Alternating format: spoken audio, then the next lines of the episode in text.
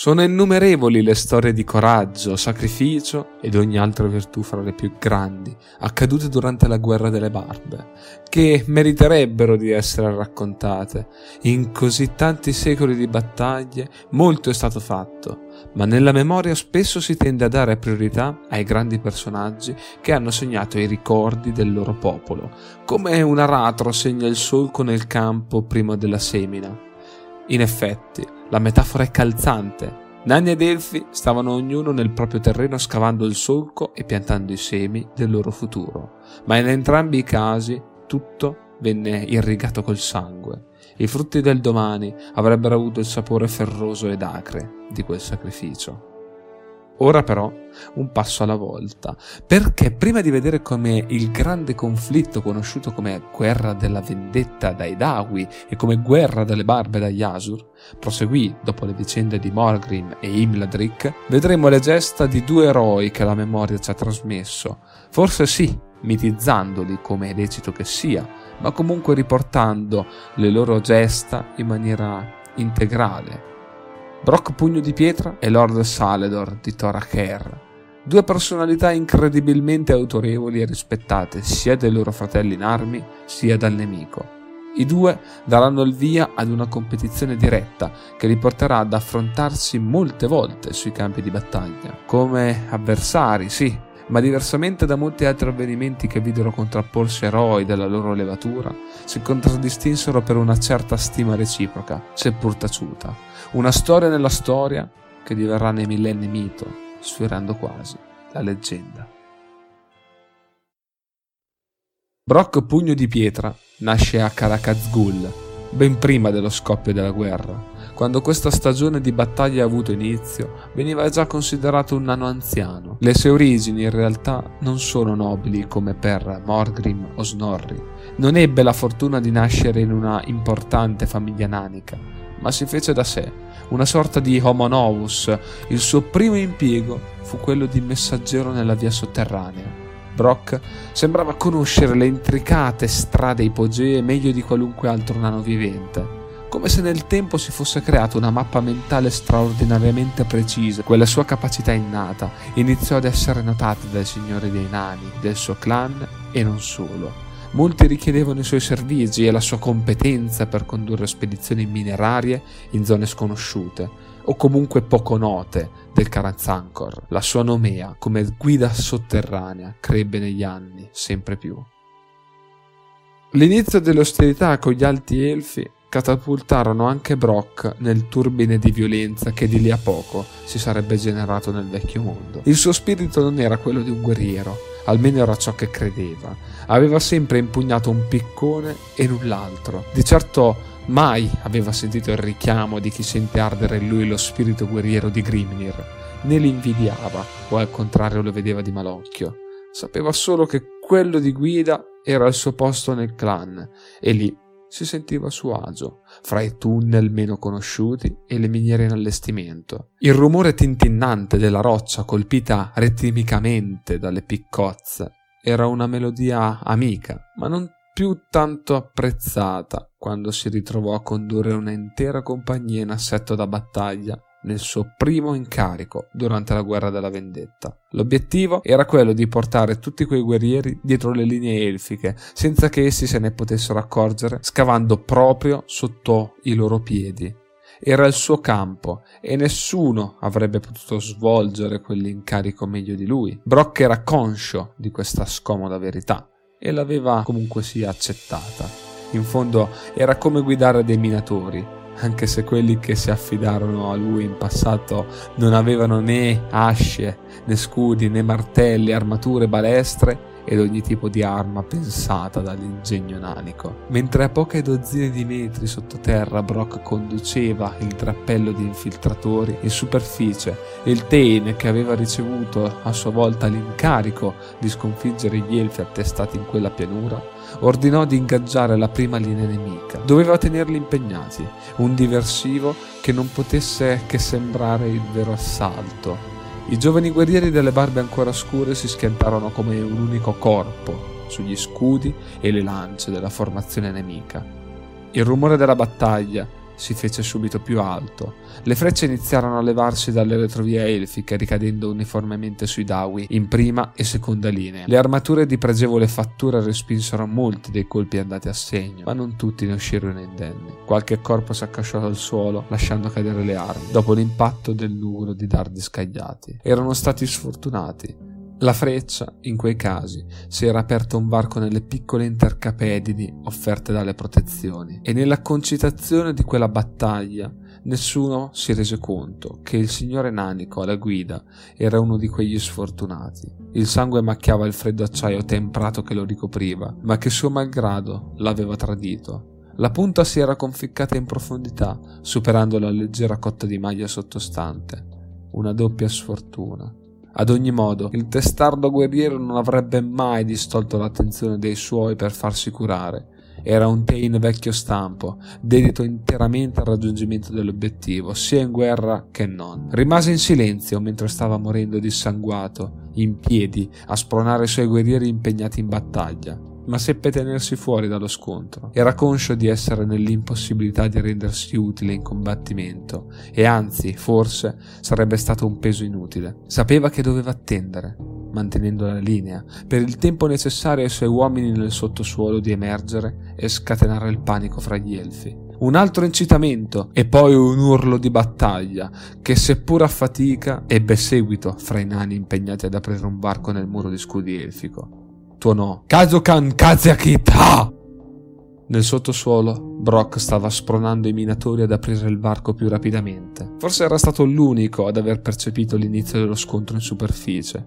Non c'era più molto tempo, ma finalmente il loro rumore sarebbe stato coperto dal trambusto della battaglia. Una buona dose di nervosismo iniziò a colpire il nano, che non si fece comunque prendere dal panico. Il suo temperamento mite era insolito, ma era ciò che serviva in quella situazione. Con il piccone in mano prese a colpire con tutto il vigore a sua disposizione la terra e la roccia che gli si paravano davanti. Non mancava molto al punto di immersione che aveva già stabilito prima di iniziare quell'avventura. La situazione non era rosea in superficie. Gli elfi avevano più carte da giocare sul breve periodo. Un momentum, se così vogliamo definirlo, migliore. La cavalleria si mosse dopo un primo attimo di confusione. La schiera nanica in superficie era modesta e già occupata dalla linea di lancieri, le condizioni perfette per una carica dal retro. I cavalieri dell'Illirion, armati di corte lance, iniziarono a muoversi allargandosi in due formazioni, una a destra e l'altra a sinistra, ricongiungendosi al centro, esattamente dietro i nani di spalle. Le retrovie erano scoperte. Il corno degli elfi suonò. Cavalli lanciati al galoppo ricoprirono in pochissimo tempo il fazzoletto di terra che separava i cavalieri dalla fanteria nanica. Ad un tratto sembrò calare un surreale silenzio. Questione di pochi centesimi di secondo. Poi fu solo morte. L'impeto dei cavalli sbalzò in aria i nani più arretrati rispetto al nemico. Quei malcapitati in mezzo finirono per essere invece sbattuti proprio sulle lance elfiche di fronte, mentre dall'alto dei loro destrieri i cavalieri iniziarono a colpire i disorientati guerrieri d'Aui. Il morale crollò, specie quando il Tain venne circondato e colpito più volte dagli elfi a cavallo. Morì, portandosi dietro almeno tre nemici, rendendo onore al suo maglio da guerra per l'ultima volta, prima che una lancia lo trafisse proprio dove la freccia aveva già colpito, squarciandogli le carni, e mettendo un singolo, Erauco Rantolo si piegò sulle ginocchia stanche e lasciando il maglio all'abbraccio della terra calpestata, cadde in avanti, senza più vita in corpo. Era la fine. Gli elfi della prima linea arretrarono gli ultimi nani sopravvissuti si radunarono in piccoli gruppi, resistendo alla bella e meglio. Il lavoro di pulizia venne lasciato ad una parte minore della seconda linea. Il giorno che doveva vedere l'ingegno nanico vittorioso si tramutò in un momento funesto, anche se in realtà il sole doveva ancora calare, la battaglia non era ancora finita. Maledizione! Esclamò Brock dopo essersi ripulito il volto sporco di terra e polvere di roccia, quella stessa roccia che avevano incontrato proprio nel momento dello scavo verticale.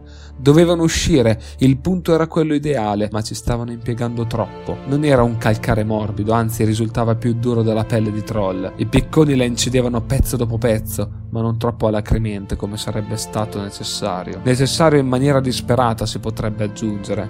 In ogni caso, mancava davvero poco. I rumori della battaglia però erano diminuiti di intensità. Era strano, troppo strano. Ma mentre quei dubbi iniziarono ad attanagliare la mente di Brock, l'ennesima picconata aprì il varco tanto ricercato verso la morbida terra che prese a franare nel tunnel in un contenuto effetto a catena e il piccolo spazio si ampliò abbastanza per far uscire tutto il drappello di guerrieri pronti ad unirsi in battaglia al loro Tain e a tutti gli altri. Il rumore sospetto venne però subito notato dagli elfi lì vicino. Erano proprio i lancieri della prima linea che si erano ritirati per riposare dopo l'estenuante scontro.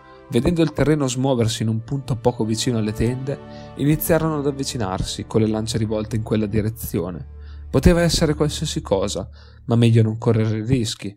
Erano le prime fasi della guerra e ancora gli Asur non conoscevano molte delle tattiche che più tardi impareranno a temere. In ogni caso, tutti attesero in silenzio, con gli occhi puntati a terra. I nani iniziarono a riversarsi fuori dal varco aperto dai minatori. Anche Brock era lì in mezzo, abbandonato il piccone e presa l'ascia, pur non avendola mai usata.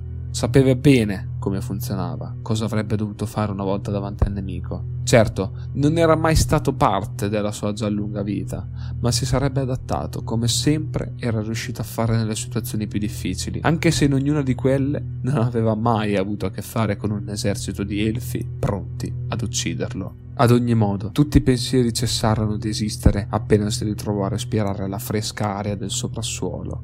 La piacevole sensazione però non corrispondeva ad uno stato di tranquillità.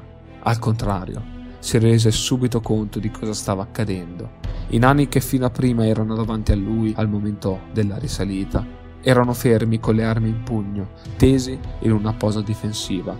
Nessun urlo di battaglia, nessuna corsa verso il nemico, solo un immobile silenzio che venne interrotto da qualche urlo. Siamo circondati! E ancora, preparatevi ad incontrare Grugni e Grimnir, guerrieri. Brock vide gli elfi oltre la linea dei suoi compagni, anch'essi immobili, forse impreparati, ma comunque ora in posizione di schiacciante vantaggio. Il piano era fallito. L'esercito guidato dal Tain era stato sbaragliato poco prima. La lentezza nel rimergere era stata fatale. Brock non si lasciò comunque abbattere da questo cruccio. La situazione richiedeva una mente lucida.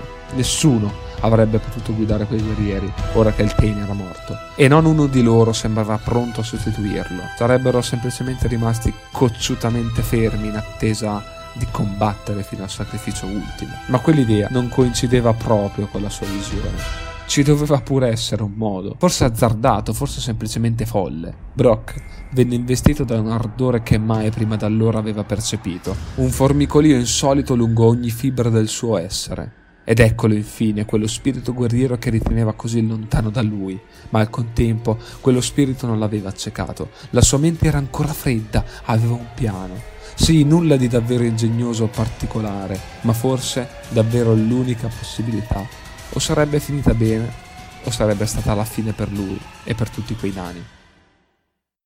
Dal centro della schiera, rinchiusa in una formazione di difesa, Brock iniziò a camminare dapprima più lentamente, poi sempre più rapidamente verso l'esterno, fino a lanciarsi in corsa. Vedendo sopraggiungere il nano, i compagni aprirono un piccolo spiraglio per permettergli di passare agevolmente. Lanciando un urlo, superò la linea e si gettò in mezzo alla terra di nessuno fra i nani e gli elfi. Questi ultimi, vedendo la mossa del singolo Dawi, rimasero sbigottiti. Brock continuò a percorrere quella distanza, brandendo la sua arma saldamente, sotto lo sguardo sbigottito dei suoi compagni, che colpiti da quel coraggio iniziarono a muoversi dietro di lui. In breve tempo ne scaturì una carica in piena regola, che riuscì con il suo impeto ad aprire un varco nel punto di impatto fra le due schiere. Gli elfi non si aspettavano una mossa simile, ed era stata tanto tempestiva da non dargli tempo di rispondere adeguatamente, stringendo magari la formazione. I nani, con in testa Brock, continuarono a farsi strada fra le fila nemiche con scudi, asce e picconi. Non si fermarono fino a vedere aprirsi il tratto di piana che li avrebbe condotti ai tunnel che conducevano sulle montagne. Iniziarono una corsa disperata, restando in formazione. Si fermarono solo per respingere le cariche di cavalleria che si schiantarono contro un muro di scudi. Nella confusione di quella ritirata si denotava una brillante lettura della situazione in continuo mutare. Brock, pur non essendo un guerriero veterano o un condottiero, sapeva osservare ed agire di conseguenza ad ogni contesto. Era un'abilità innata, gli era tornata utile nelle miniere e nei tunnel fin dalla sua giovinezza, ma ora, applicata al campo di battaglia, funzionava in maniera altrettanto efficiente. Gli stava permettendo non solo di salvare la sua vita, ma anche quella degli altri nani. Il gruppo giunse infine all'ingresso delle miniere, ancora braccati dagli elfi, che si erano fatti spavaldi dopo la vittoria. Volevano completare l'opera e non lasciare nessun combattente in vita. Una vittoria decisiva e il più possibile pulita. Ma calata la notte, gli inseguitori preferirono demordere e tornare al campo, lasciando andare i nani che si erano ormai affidati alle abilità di Brock. Suo malgrado era diventato, con le azioni dimostrate nella giornata, il loro nuovo leader. Sapeva di dover però rendere onore a chi era caduto su quella spianata verdeggiante. Ordinò ai suoi uomini di riposare per qualche ora. Il lavoro non era ancora terminato.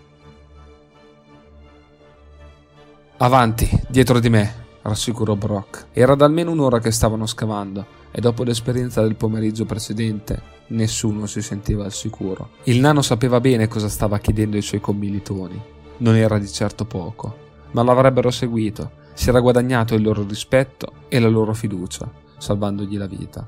Ora gli aveva promesso vendetta, e nessun nano degno di questo nome si ritira davanti ad una possibilità di consumare una vendetta, di cancellare un rancore, specie quando questo era ancora così vivido e fresco come quello subito.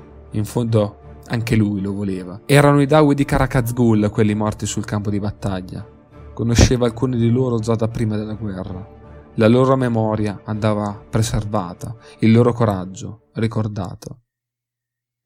Ci siamo, state pronti! Ed ecco l'ennesimo colpo di piccone che distrusse in una miriade di pezzi la roccia. Il drappello di guerrieri fuoriuscì dal sottosuolo in una zona ricca di arbusti bassi. In lontananza si scorgevano i fumi dell'accampamento elfico. Silenziosamente i Dawi si avvicinarono alle tende e ai recinti dei cavalli e all'unisono appiccarono degli incendi alle zone di bivacco degli Asur e liberarono le cavalcature. Immediatamente iniziò l'assalto. Colti di sorpresa gli elfi non riuscirono a organizzarsi in una vera e propria difesa. Molti non ebbero nemmeno il tempo di imbracciare le armi. L'azione fu fulminea e nessun elfo abbandonò l'accampamento vivo. Il rancore era stato cancellato e Brock venne acclamato come la mente dietro quel successo. Era solo l'inizio della sua ascesa nei ranghi dell'esercito Dawi, la prima di una lunga serie di azioni militari condotte brillantemente. Brock, nel corso delle battaglie, ottenne il titolo di Ungdrin Angkor Rik, letteralmente, il signore dei tunnel continuando a condurre i nani di Karazazgul in una sequela di vittorie incredibili. La sua nomea si ampliò tanto da diventare noto anche fra gli alti elfi, che impararono a temerlo e a rispettarlo. Per cento anni la sua efficacia nel condurre gli eserciti nanici fu indiscussa, ma presto una battuta d'arresto avrebbe bloccato Brock nelle sue imprese sempre più ardite. Da Tora Kerr stava giungendo un generale dalla mente tattica brillante, incuriosito dai successi del condottiero nano e pronto a sfidarlo per misurarsi in una competizione nello scacchiere del vecchio mondo. La guerra delle barbe per i due sarebbe quasi passata in secondo piano. Un vero e proprio testa a testa stava per aprirsi. Il principe Salendor stava per mettere in discussione il primato di Brock Pugno di Pietra.